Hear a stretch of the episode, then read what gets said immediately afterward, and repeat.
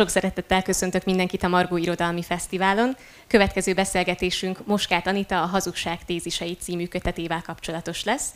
A szerzővel Kleinheinz Csilla beszélget, és a beszélgetést követően a Paraván túloldalán Moskát Anita dedikálni is fog, úgyhogy arra kérem majd önöket, hogyha szeretnének, akkor ne a színpad mellett, hanem ott a, a dedikálás asztalánál gyülekezzenek. Jó szórakozást kívánok!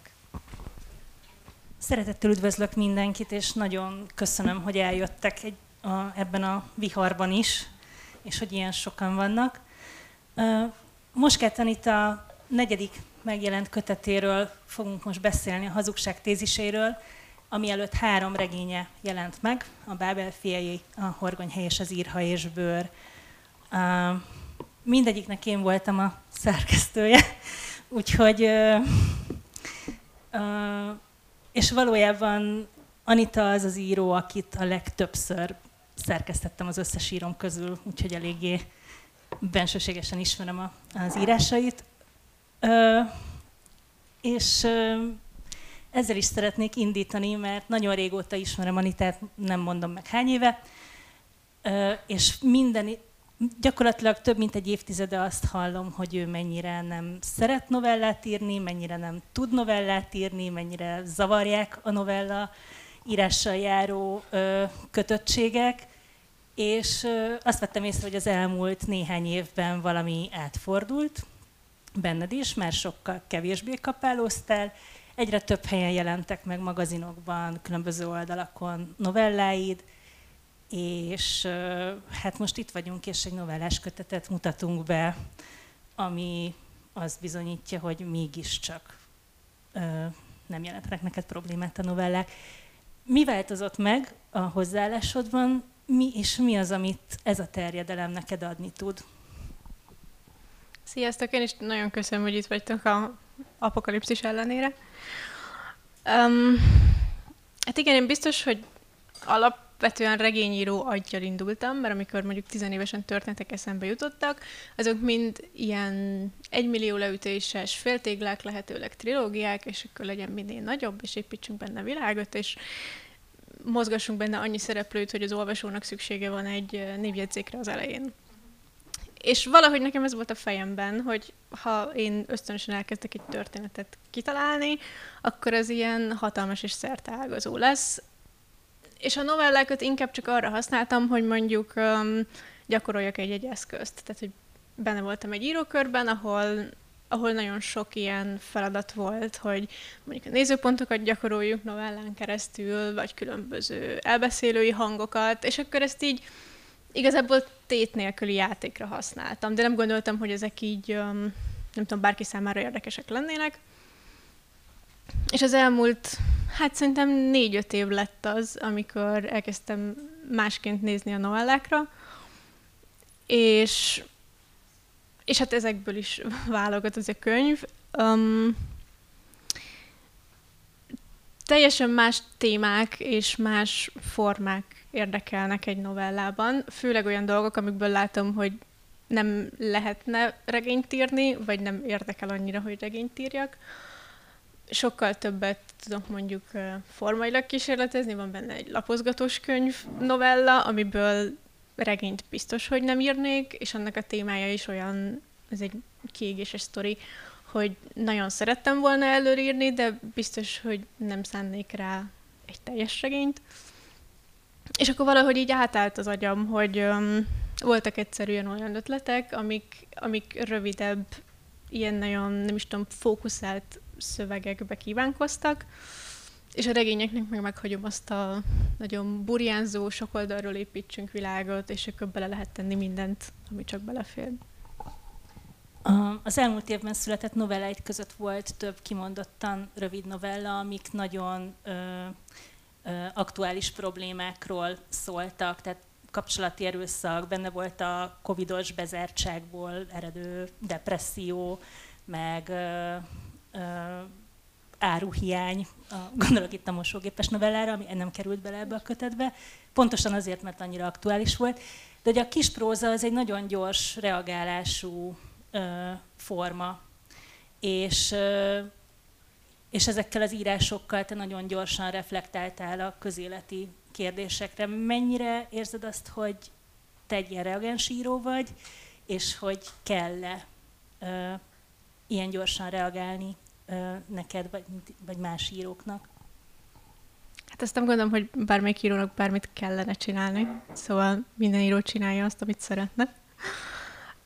Én egyébként nem gondolom magam egy nagyon gyors reagálású embernek. Gondolok itt akár közéleti dolgokra. Én azt érzem, hogy nekem valahogy így lassan szoktak ezek leérni, amikor már látom, hogy, hogy már mindenki mondjuk meg tudja fogalmazni a dühét, vagy az érzéseit, akár a social médián, és kiírja magából, és, és ki tudja adni mondjuk a megdöbbenését, vagy a dühét, akkor én még ebben a lefagyott állapotban vagyok, és még meg sem tudom fogalmazni az érzéseimet, és nekem kelleni szokott pár nap egyébként, mire ide eljutok. Úgyhogy így visszanézve igazából meglep, hogy, hogy, hogy ezt mondod, meg hogy úgy tűnik, mint hogyha egy ilyen nagyon reagens szerző lennék. Nekem ezek így leszoktak ülepedni, és amikor már leülepedtek, és visszatérnek valamiféle megemésztett vagy komposztált formában, akkor tudok igazán hozzányúlni. Én sosem szoktam direkt kiválasztani egy aktuális témát, hogy akkor erre most írok valamit, mert úgy érzem, hogy nekem az nagyon, nem is tudom, erőltetetté vagy didaktikussá válna, és inkább fordítva szoktam, hogy amikor ez már megemésztődött, és és valami motivum elkezd érdekelni, akkor abban utólag veszem észre, hogy de egyébként ez mennyire az aktuális dolgokra reagál. Tehát, hogy nem, nem ilyen nagyon direkt reagálok ezekre, bár mondjuk a mosógép az pont kivétel volt. mert, mert ott nem is tudom, a forma is, hogy ilyen online netes kommentek formájában van megírva a novella, az annyira nem tudom, ott adta magát, hogy itt, itt lehet erre gyorsan reagálni. Egyébként szeretsz kísérletezni így novellákban a formákkal? Most, hogy így a mosógépes novella szóba került, ugye ott egy web, webáruháznak a komment szekciója formájában olvassuk a történetet, és ebben a kötetben is van olyan novella, ami szerkezetében szokatlan, a lapozgatós novella, ami a kalandjáték kockázatkönyvek mintájára épült. Mennyire szeretsz játszani így a narrációval? Nagyon a novellák azok pont a legjobb terep erre, amit mondjuk regényben nem biztos, hogy belemernék vinni, mert nem tudom, hogy mondjuk 300 oldalt végigbír az olvasó ilyen játékból. Ez, ez alapvetően engem érdekel, tehát hogy engem szórakoztat, hogy akkor próbáljunk ki valami más formát, hogy ne, ne mindig ugyanúgy meséljük el, hanem hogy akkor akár teljesen irodalminak nem tűnő dolgokat is hogyan lehet irodalommá tenni. Van benne egy um, másik novella, amiben egy vizsgaidőszakról szól, és abban olyan fiktív tudományos nyelvű feladatok vannak, amik így egy nem is tudom, azt a nyelvi horror érzését próbálják adni, amikor próbálnál készülni a vizsgára, és aztán meglátod a kérdést, és a kötőszavakat érted belőle, és, és van benne egy ilyen, nem is tudom, nyelvi határőrség, hogy te nem tudsz azért válaszolni arra a tesztkérdésre, mert egyébként nem is érted, mert van egy tudománynak mondjuk egy ilyen nagyon kizáró nyelve. És akkor ezekkel úgy érzem, hogy novellában sokkal jobban lehet kísérletezni. A kötetben régi és új novellák vannak, bár több, több olyan novella van, ami az elmúlt két évben született, tehát sokkal frissebb. De a régi novellákkal kapcsolatban bennem fölmerült a kérdés, hogy mennyire távolodtál el ezektől az írásoktól, és miért pont ezek a régi novellák kerültek benne, mi volt benne az a téma, amit még most is frissnek érzel meg, amivel még most is azonosulni tudsz? Nem szoktam visszaolvasni a régi novelláimat, úgyhogy ez egy kifejezetten erőltetett szituáció volt, hogy akkor most végig kellett menni az összesen. Kicsit olyan, mint a, nem is tudom, kamaszkori fényképeket visszanézni, hogy ú. És direkt ezért bennem volt ez a szándék, hogy csak azokat válogassuk bele, amikhez még most is tudok érzelmileg kapcsolódni valamelyik részéhez, akár a témájához, akár valamilyen motivumhoz benne, még hogyha ma nem is feltétlenül írnám meg, mert most mondjuk más dolgok foglalkoztatnak. És volt olyan novella, ami most teljesen más mondott nekem, mint amikor megírtam, és kifejezetten keresnem kellett az emlékeimet, hogy ezt, ezt vajon mi volt akkor a motiváció, mondjuk a Mesterhazugságnál, amit azt hiszem, hogy 2018-ban írtam, és, és ott a hazugságunknak van mágikus ereje, és az igazságot nem szabad kimondani, csak elmutogatni. És amikor most olvastam, sokkal inkább a, az álhírek, a fake news és a, ezekből az alternatív tényekből felépülő mikrovalóságoknak a reflexióját láttam benne én, mint a saját olvasom, de közben, amikor ezt megírtam annó, akkor nekem még teljesen másról szólt, akkor, akkor inkább egy, nem is tudom, gyerekkori élményhez nyúltam vissza, amikor az igazságot nem volt szabad kimondani. És ez egy, ez egy rejtett dolog volt, és amikor újraolvastam, akkor nekem is teljesen más mondott ez a novella, de mivel még mindig tudtam kapcsolódni vele, úgy voltam vele, hogy akkor az jöjjön, amivel úgy éreztem, hogy most így nem találom a közös hangot, vagy már um, nem ez a része érdekel a témának, akkor azt úgy, azt úgy kihagytuk. Vannak visszatérő témáid, és egyébként amikor válogattunk, meg a kötet címén gondolkoztunk, akkor több ilyen témát is megpróbáltunk előásni, és meghatározni. És ezek közül az egyik ugye a hazugság, meg az igazság viszonya volt, és végül is ez lett a címadó téma, hogy a novelláid többségében, de egyébként nem csak a novelláidban, hanem a, a regényeidben is, az igazság és a hazugság viszonya az nagyon sokféleképpen és nagyon sokféle oldalról visszajön. Akár a szereplők manipulálják a másikat a hazugságokkal, akár úgy, hogy saját magukat csapják be. Neked miért ennyire meghatározó ez a téma szerinted? Hogy mi a viszonyod az igazsághoz és a hazugsághoz? Hát ez talán nem látszik, de én például gyerekkoromban nagyon, nagyon ki tudtam állni az igazságért. Amit aztán kineveltek belőlem, és, és megmondták, hogy um, kedves lányok csöndben maradnak, és nem emelik fel a hangjukat ilyenekben. De hogy van egy ilyen nagyon eredendő igazságérzetem, főleg az ilyen számomra teljesen egyértelmű dolgokban, mint az alapvető emberi jogok, vagy az áldozatok mellett való kiállás, tehát hogy ezekben így nem ismerek kompromisszumot. Viszont ami az igazságban számomra nagyon izgalmas, az az, hogy a különböző embereknek a saját szubjektív igazságai mennyire mások, és mindenki mennyire tud ragaszkodni a saját igazához. A legszebb mondat, amit a férjemtől ha, szoktam hallani, hogy Anita igazad volt. És akkor így nagyon örülök, hogy, hogy nekem igazam volt, de valójában de valójában ez egy, nem is tudom, egy ilyen nagyon görcsös ragaszkodás ahhoz, hogy nekünk igazunk legyen, mint hogyha az igazság egy objektív dolog lenne, amit így el lehet dönteni minden egyes kérdésben. Közben lehet, hogy konfliktusban mondjuk mindkét félnek megvan a maga igazsága, és ezt sokszor nem feltétlenül ismerik fel, hogy a másiknak egy teljesen másik igazsága van ugyanarról a szituációról. És szerintem ez az, ami ebben nagyon izgatni szokott, az ilyen kétértelmű helyzetek, amikor nem lehet egyértelműen eldönteni, kinek van igaza. És hát egyébként ezek fantasztikus novellák, tehát valójában valótlan dolgokon keresztül mutatod meg az igazságot. Hogy miért, miért alkalmasabb a fantasztikum erre, vagy egyszerűen erre áll rá a kezed, hogy irális dolgokon keresztül mutasd be a realitást? Hát szinte minden, amit írtam, az, az valamilyen szinten tartalmas spekulatív fikciós elemeket.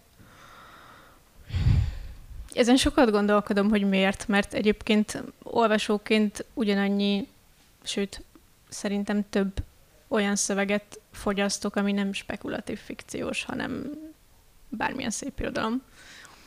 Viszont amikor írok, akkor nagyon szükségem van arra, hogy behozzam a spekulatív fikciót.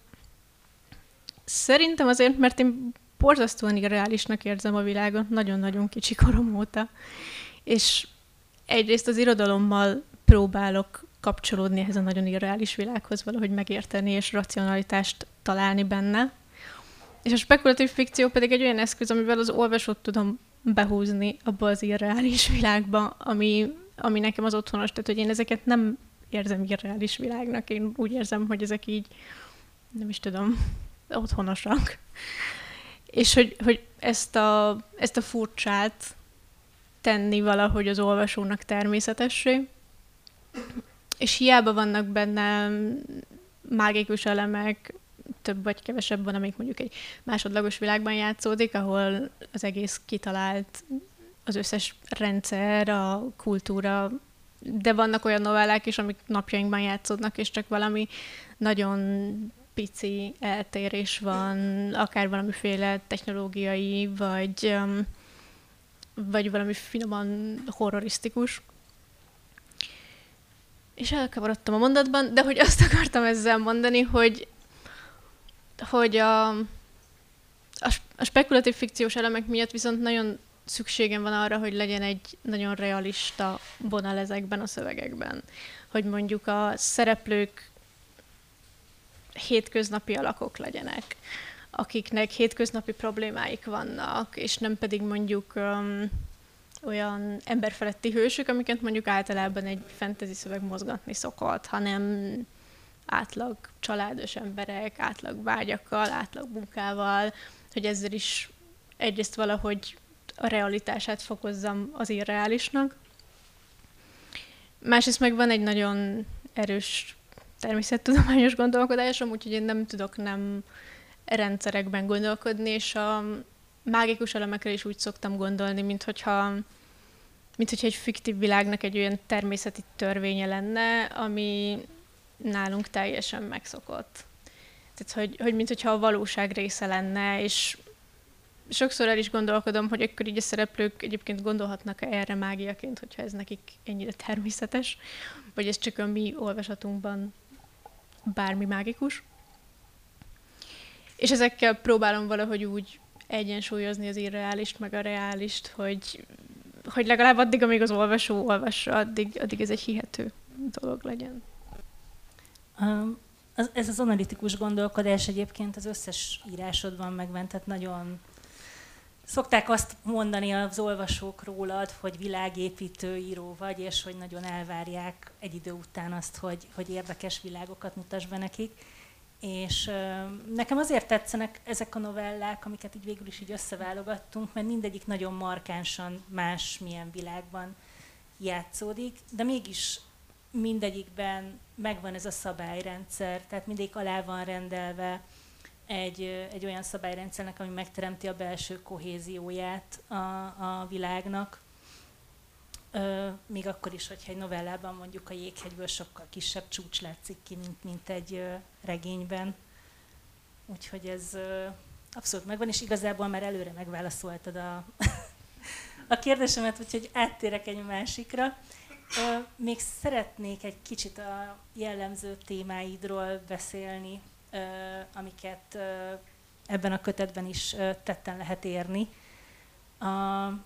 Az egyik az, hogy nagyon sok novellában szerepel valamilyen formában a szülő-gyerek kapcsolat, és elsősorban anya és lánya kapcsolatként.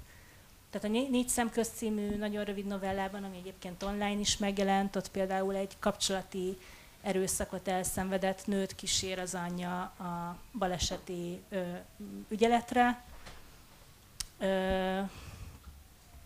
és, és hát az anya megpróbálja a szőnyeg alá söpörni azt, ami történt, de ö, például a Gumicukorszív című novellában ott meg az anya a saját gyászát igazából a gyereke igényei elé helyezi, és hogy ebből adódik a konfliktus. Tehát ö, nagyon sok olyan ö, anya jelenik meg ö, ebben a novellás kötetben, de akár, hogyha visszagondolunk a Horgonyhegy című regényedre, abban is ilyen típusú nők voltak elsősorban akik nem azt mondom, hogy ridegek, de nagyon nehezen tudnak kapcsolódni. Hogy ez, erről esetleg tudsz mondani valamit, hogy mennyire tudatalatti ez a dolog? Hát igen, amikor összeraktuk ezeket a novellákat, akkor elég gyorsan feltűnt, hogy mennyi diszfunkcionális szülőfigura van benne. Egyébként szerintem a regényeimben viszonylag kevés anyafigura van, tehát hogy mondjuk a horgonyhelyben központi téma az, hogy um, hogyan hagyják el az anyák a gyerekeiket, mert ez egy olyan világ, ahol a terhességre van szükség ahhoz, hogy elhagyják azt a helyet, ahol élnek, és akkor a terhesség egy eszközé válik, a gyerek meg egy melléktermék, de hogy olyan kifejezett anyafigura vagy anyakapcsolat egyébként abban sincs, meg az írhajos bőrben sincs. Hát ott megúsztad az írhajos bőrben ezt az egész kérdést, Igen, hogy a senkinek nincsenek, szüleik. szüleik. Pont a gyökértelenségük az, ami, ami központban van, de úgy érzem, hogy az összes elszúrt anyakapcsolat, az, az most így itt van ebben a kötetben. Igazából nem szándékosan alakult így, csak amikor próbál, próbáltuk megragadni a, a közös szálakat a novellákban, akkor tűnt fel számunkra, hogy elég sok ilyen belekerült. Diszfunkcionális anyakollás, vagy nem tudom. És hát igen, nagyon széles skála azért ez a diszfunkcionalitásról az egyik végén az anya van, aki eladja a saját gyerekét, mert mert igen. A másik végén meg mondjuk én pont, amit elmeséltél, a baleseti semészetes jelenet, amiben a bántalmazott lányt nem érti meg az anyja, ahol ott inkább egy, egy nem is tudom, egy generációs különbséget érzek köztük, hogy, hogy mondjuk a mi 33 éves vagyok, a mi szüleinknek a generációja sokkal kevésbé jutottak hozzá még olyan segítségekhez, mivel felismerik a saját rossz berögzült mintáikat, még nem volt annyira általános az, hogy mondjuk pszichológushoz járjanak, vagy um, felmerik az internetre, és most már rengeteg cikk foglalkozik azzal, hogy egyébként hogyan legyünk önreflexívek, hogyan ne toljuk rá a gyerekeinkre a saját sérüléseinket, és amikor azt látom, hogy most már a barátaimnak gyereke születik, ők sokkal jobban próbálnak ezzel foglalkozni, és egészen másként állnak hozzá, nem azért, mert hogy ők jobb emberek lennének, hanem egyszerűen több lehetőség van, és többet beszélünk erről. És sok anyakapcsolatban a kötetben szerintem inkább ezt a generációs különbséget érzem, hogy ott is a, az anyában még sokkal inkább az van benne, hogy úristen, mit fognak szólni a szomszédok, hogyha kiderül, hogy a, lányomat megütötte a párja, és hogy mit fognak rólunk beszélni, és jobb erről inkább hallgatni, mert hogy, mert hogy ez a mi szégyenünk. A lánya viszont tudja, hogy ez nem az ő szégyene, hanem annak a férfinek a szégyene, aki ő megütötte, és hogy emiatt neki nem kell szégyelnie magát. És ott a meg nem értés mondjuk egy ilyen generációs különbségből fakad. És a legtöbbnél, a legtöbbnél egyébként ezt érzem kivéve mondjuk a skála másik végét, ahol, ahol meg tényleg a, a teljes diszfunkcionalitás van. Azért azt szeretném megjegyezni, hogy ö, ezek az anyák a novellákban ö, sokkal inkább tényleg arról van szó, hogy nem értik meg a gyerekeiket, de alapvetően az ő javukat ö, akarják valahogy szolgálni, a, akár a hattyúkban, vagy, vagy az istenanyákban, mert hogy azért kényszeríti bele az anya olyan szituációkba a gyerekét, mert úgy gondolja, hogy azzal előrébb jut, mert akkor azzal biztosítja a jövőjét. Tehát inkább akkor ez, hogy amit te is mondtál az elején, hogy különböző igazságok vannak, és különbözőképpen lehet nézni ugyanazt a dol- ugyanazokat a dolgokat. Igen, meg a kommunikáció képtelenség, hogyha ők meg tudnák ezeket beszélni, akkor sokkal jobban tudnának empatizálni egymással, de hogy ezt, ezt is ilyen generációs dolognak érzem, ezt a kommunikáció képtelenséget, vagy, vagy nehéz, vagy nem jól kommunikálni. Nincs meg még az, hogy um, úgy tudjunk beszélni a saját érzéseinkről, hogy közben ne bántsunk meg a másikat, és, és ezek a, ezek a feloldhatatlan dolgok azok, amik, amik elrontják a legtöbb anyakapcsolatot ebben a kötetben. A kötet legnagyobb részét kitevő kisregényben viszont ezt szeretném leszögezni, abban egy jól funkcionáló családot is megismerünk. Tehát nem, egyáltalán nem arról van szó, hogy itt csak borzasztó szülők lennének. Abban például szerintem a szülők, még hogyha van is köztük konfliktus, mert rosszul csinálnak dolgokat, alapvetően egy szeretetre és megértésre alapuló szülői mintát közvetítenek, úgyhogy van azért pozitív példa is. Igen, és amikor um, összeállt a kötet, akkor vettem észre, hogy egyébként ez az utolsó történet, és itt egy um, hát olyan családról van szó, ahol két apa neveli a gyereket, és egyáltalán nem volt szándékos, hogy ez egyetlen funkcionális család az egy két apával és egy kislányal alkotott család legyen, de utólag egyébként ennek így örülök, és, és ebben van egy ilyen, nem is tudom, extra nézőpont, hogy nem az számít, hogy akkor milyen a család összetétele, vagy úgynevezett hagyományos, vagy nem hagyományos család, hanem hogy hogyan kommunikálnak, hogyan fejezik ki a szeretetüket, hogyan próbálnak akkor is előbb-utóbb megoldást találni, hogyha mondjuk másként képzelik el a gyereknevelést, tehát hogy ez sem egy idealizált családi kapcsolat, itt is vannak problémák, akár abból fakadóan, hogy a világban lévő mágia az így mennyire legyen a gyerek számára elérhető. Az egyikük azt szeretné, hogy ne jusson mágikus előnyökhöz, a másik meg hát miért ne, hogyha meg tudja védeni a gyerekét egy csomó mindentől, hogyha alkalmazza azt a mágiát, amire képes. Szóval itt is azért vannak konfliktusok, de hogy nem gondolom azt, hogy az ideális család az úgy működik, hogy akkor nincsenek konfliktusok, hanem, hanem hogy ezt hogyan próbálják kezelni, és hogy, és hogy hogyan kommunikálnak erről. A novelláidban nagyon sokrétűek az emberi konfliktusok és, és ütközések, meg hát a kapcsolódások is.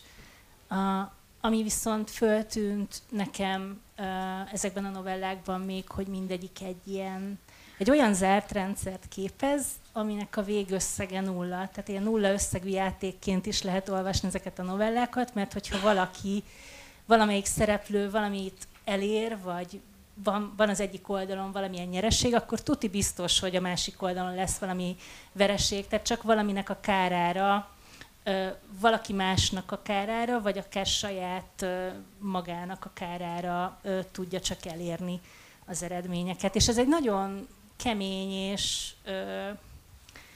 rideg, de azt gondolom, hogy valamilyen szinten igazságos nézőpont, és egyébként magam is, amikor írok, akkor hasonló történeteket írok, úgyhogy abszolút meg tudom érteni, de hogy nálad hogy jött, vagy, vagy ezt gondolod az igazságos világnak, hogy mindig meg kell fizetni valaminek az árát, semmi nincsen ingyen, én hiszem, hogy hiszek az igazságos világban. És ez is a magyarázat. De ez biztos, hogy én azt, azt is hozom otthonról, hogy akár ilyen generációs üzenetként, hogy mindenért nagyon meg kell küzdeni, és mindennek meg lesz az ára, vagy az alternatív költsége, hogy akkor, akkor miről mondunk le. A legélesebben ez talán a kisregényben jelenik meg, ahol a mágiának is az az alapja, amit szerződéseken keresztül fejeznek ki. Tehát, hogy olyan szerződéseket írnak, amivel aztán, amiben abban megállapodnak, az úgy megtörténik, hogy át lehet írni vele a természeti törvényeket, például megszabadul az egyik ország az összes esőtől, és egy másik országra tolja. Ki nem tenné meg például mai napon, hogy eltolja ezt a sok esőt valahova máshova egy szerződéssel. És, és ez, ez benne foglalja azt, hogy amit valahonnan elveszünk, az, az valahonnan hiányozni fog, és egy, hát nem is tudom, egy ilyen mérlegelven működik ott a mágia. Furcsa, hogy csak így visszacsatolva az aktuális meg um, reagálással kapcsolatos novellákra, nagyon sok globális klímaváltozással, vagy ökotémával kapcsolatos novellát írtam az elmúlt években. Ezeket kivétel nélkül mind úgy, hogy valamiféle téma felkérésre, amiben nagyon érezni, hogy um, mi az, ami foglalkoztatja most az embereket, és miről szeretnének olvasni. Azt hiszem, hogy egy be is került a, a Rügyeid. Igen, ami egy um, nagyon durván légszennyezett jövőben játszódik. De hogy ennek ellenére azt érzem, hogy mégis ez a kis regény a legjobban az, ami számomra az ökológiai válságunkról szól, ahol elhittük, hogy mindent el lehet venni, anélkül, hogy annak következményei lennének. Én nagyon élesen emlékszem, amikor először hallottam a globális klímaváltozásról. Az iskolában egy tankönyvben még általános iskolában lehettem, vagy 7-8 éves, ahol ez megvolt az ózonjuk alatt említve, hogy egyébként klímaváltozás, és ettől nagyon-nagyon megijedtem, és megkérdeztem az összes felnőttet, hogy de hát ez így micsoda, és hogy mi lesz, és mindannyian azt mondták, hogy ennek a te életedben semmi jelentősége nem lesz, nem kell ezen aggódni. És valahogy már az én generációmban is, de a következő generációban, a most tizenévesekben nagyon erősen benne van az, hogy amit a szüleink, meg az ő szüleik igazából gondolkodás nélkül elvettek a földtől, azzal most nekünk kell szembenézni, és hogy azokat a hiányokat már, már nem tudjuk úgy kipótolni. Úgyhogy nem tudom, tehát, hogy ez a nincs ingyen ebéd, ez így, ez így az én gondolkodásomban nagyon alapvetően benne van. Um,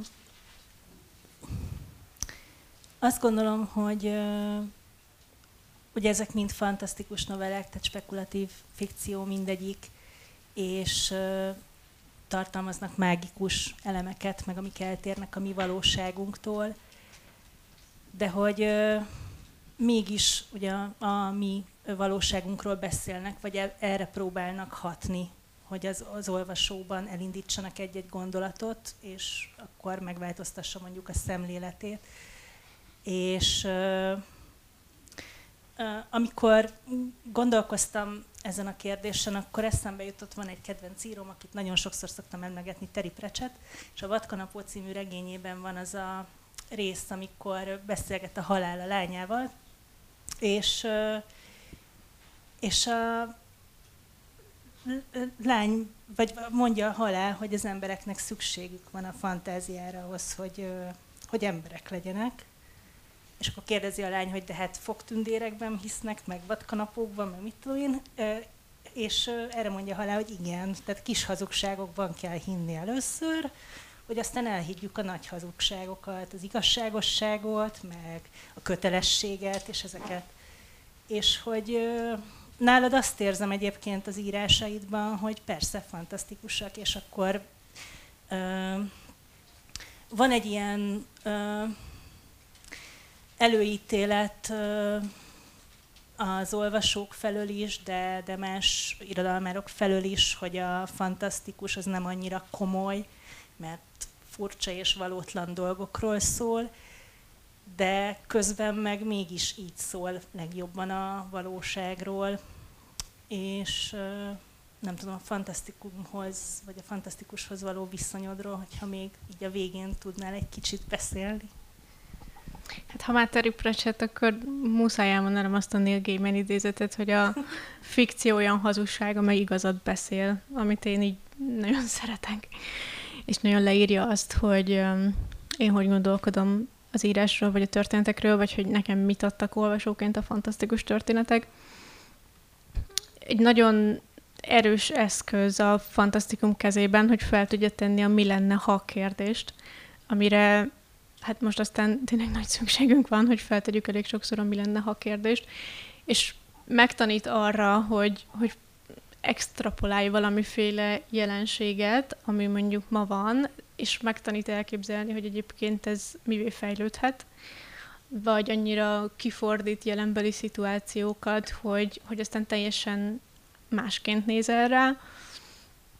A Horgonyhely című könyvemben, amikor a női férfi szerepekkel játszottam, az is egy olyan történet volt, amit nem tudtam volna elmesélni ebben a valóságban, mert mert úgy éreztem, hogy akkor egy nem megfelelő olvasói pozícióba tenném az olvasót, hogy um, sokszor elmondták már a nők, hogy nekik mennyire rossz, hogy el vannak nyomva, hogy családon belül erőszaktól szenvednek, és nem feltétlenül hallja már meg úgy a világ, ahogy arra szükségünk lenne, de hogyha készítek egy olyan kifordított világot, ahol, ahol mondjuk a nők ki lesz a mágia miatt a hatalom, és a férfiak lesznek azok, akik elszenvedik ugyanezeket a hátrányokat, akkor lehet, hogy elindít valami olyan gondolatot, vagy olyan új szemszögből lát erre rá, amivel addig mondjuk nem foglalkozott, vagy esetleg jobban megrázza.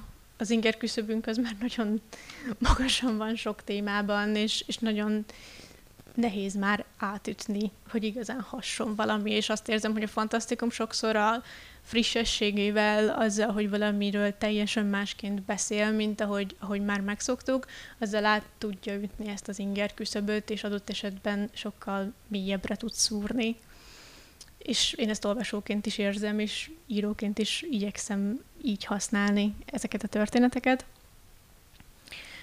A másik meg, amivel, hát nem is tudom, az utóbbi pár hónapban kezdtem el ilyen cikkeket olvasni, amik arról szóltak, hogy, um, hogy vizsgálják, hogy történetek hogyan hatnak az emberekre.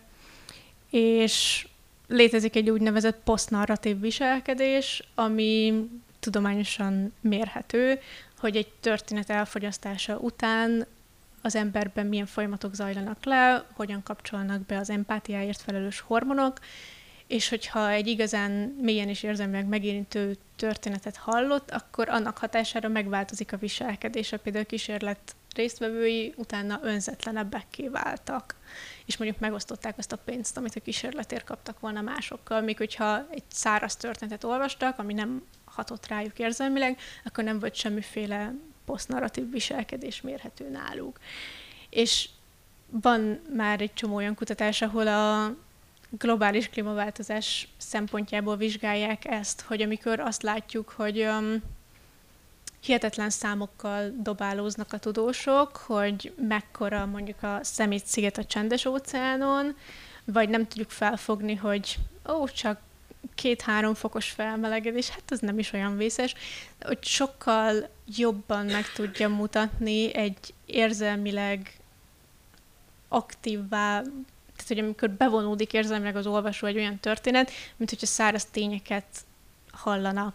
És például a klímaváltozás kapcsán nem lehet elégszer hangsúlyozni, hogy, hogy mennyire fontos lenne, mondjuk ha ez a posztnarratív viselkedés abba menne át, hogy az emberek cselekvővé válnak, hogy rájönnek, hogy, hogy nem csak számokkal dobálózunk, és ennek hatására akár mondjuk adományoznak olyan szervezeteknek, vagy megváltoztatják a viselkedésüket.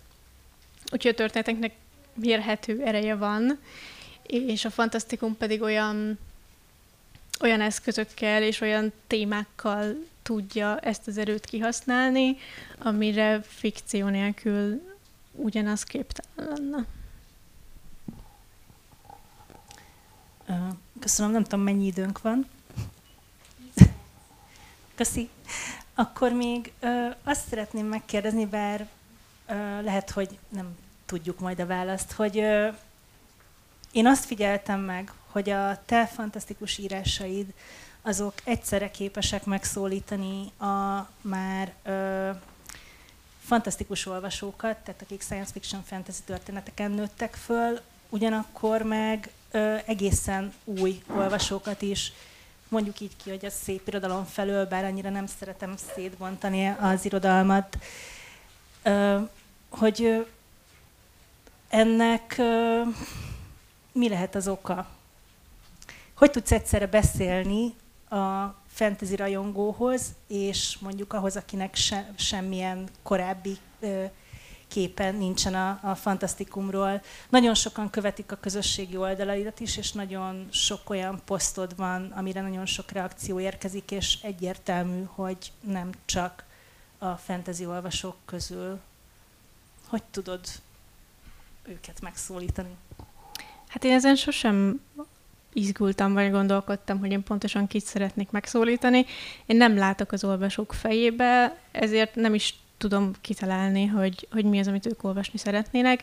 Én olyan történeteket tudok írni, amilyen történeteket én szeretnék olvasni, és én mivel szeretem a szép irodalmat is, és szeretem a fantasztikumot is, ezért ezeknek valamiféle leképződése érződik a szövegeimben.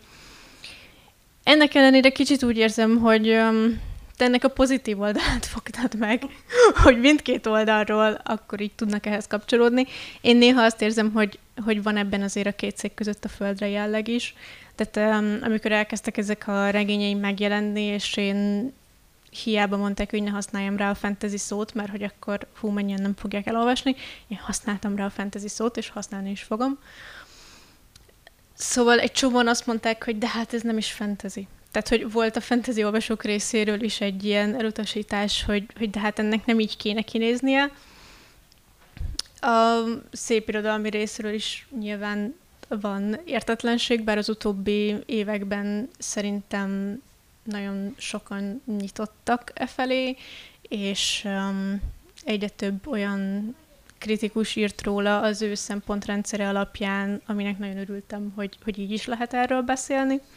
És ebben van valami iszonyat felszabadító érzés, mert hogyha ott ülök a két szék között, és nem akarok egyik oldalnak sem megfelelni, meg nem is tudok egyik oldalnak sem megfelelni, akkor csak írom azt, amit szeretnék, és megvárom, hogy kik azok, akik majd kapcsolódni tudnak hozzá. És azt gondolom, hogy sok olyan olvasó van, aki ma már mindkét oldalról fogyaszt, vagy nem is lát oldalakat, hanem, hanem inkább témákat, vagy, vagy szerzőket, vagy, vagy bármilyen hangulatot keres. És, és emiatt nem tudok azzal foglalkozni, vagy nem is szeretnék azzal foglalkozni, hogy így kinek szeretnék megfelelni.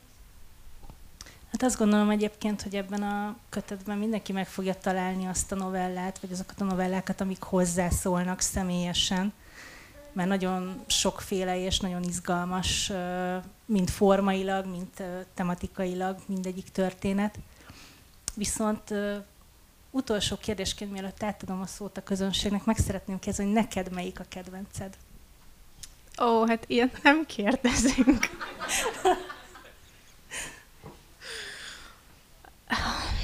Hát amiket az utóbbi időben írtam, azok mind közelebb állnak hozzám, már csak azért is már, hogy így um, a mostani énemmel jobban kapcsolódnak.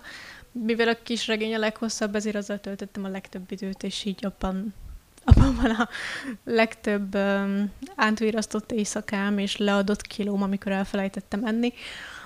Úgyhogy, úgyhogy most így azt érzem a legközelebbinek magamhoz.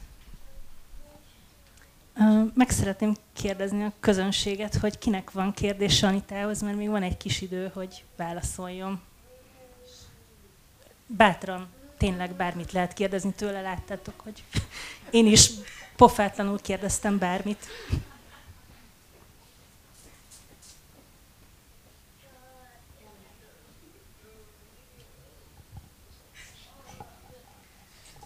Félelmetes írónak érzed magad? Ugye Csilla is, meg te is, tehát beszéltetek erről, hogy nem csak a fantazi olvasók, hanem a szép irodalmi olvasók is megtalálják a magukét a novelláidban, meg írásaidban.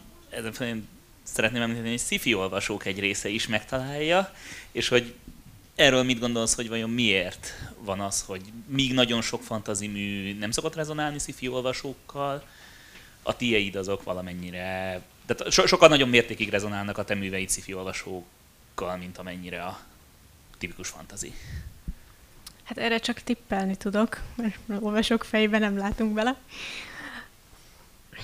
De szerintem valahol az benne lehet, hogy ahogy én a világaimat kezelem, tehát az, hogy nekem természettudományos végzettségem van, és még hogyha teljesen irreális dolgokat is hozok be, akkor is azokat úgy kezelem, hogy minél reálisabbnak, logikusabbnak, rendszerben levezetettebbnek tűnjenek, és, és nincs benne a mágiának ilyen, nem is tudom, csoda jellege, vagy, vagy vágyteljesítő jellege, amitől, amitől esetleg a sci olvasók is úgy érezhetik, hogy, hogy ez nekik is szólhat. Köszönöm a választ.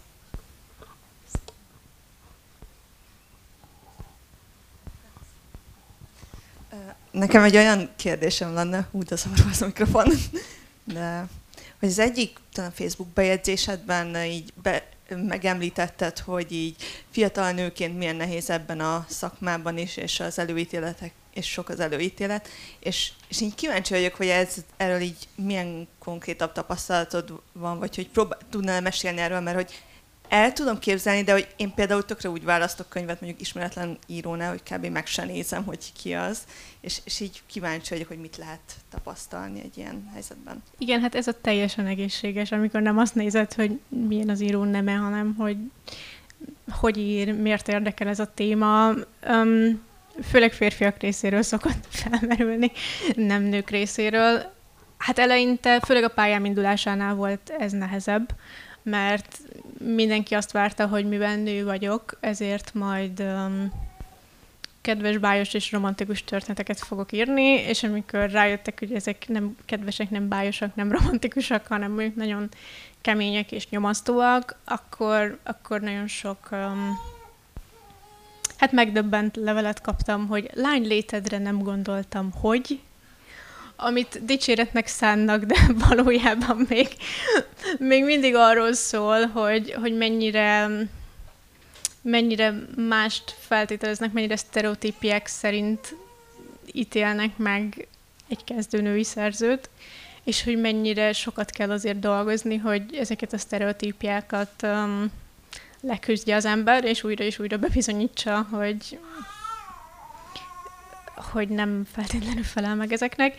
És um, később ennek egyébként volt jó hozadéka is, tehát hogy nagyon sok olyan levelet kaptam férfiaktól, akik bevallották, hogy ők nem nagyon szoktak nőktől olvasni, mert nem gondolják, hogy elég karcos lesz, és hogy ez most bebizonyította, hogy de lehet olyan, és hogy ajánljak még nekik mondjuk más női szerzőket, mert hogy akkor belátták, hogy ez, ez nem feltétlenül így van, és, és hogyha ajánlok olyanokat, akik, akik szerintem még tetszettek nekik, akkor szívesen elindulnak ezen az úton, és megismerkednek több női szerzővel. Szóval, hogy igen. Nagyon köszönjük, hogy eljöttek, vagy eljöttetek. Köszönjük szépen.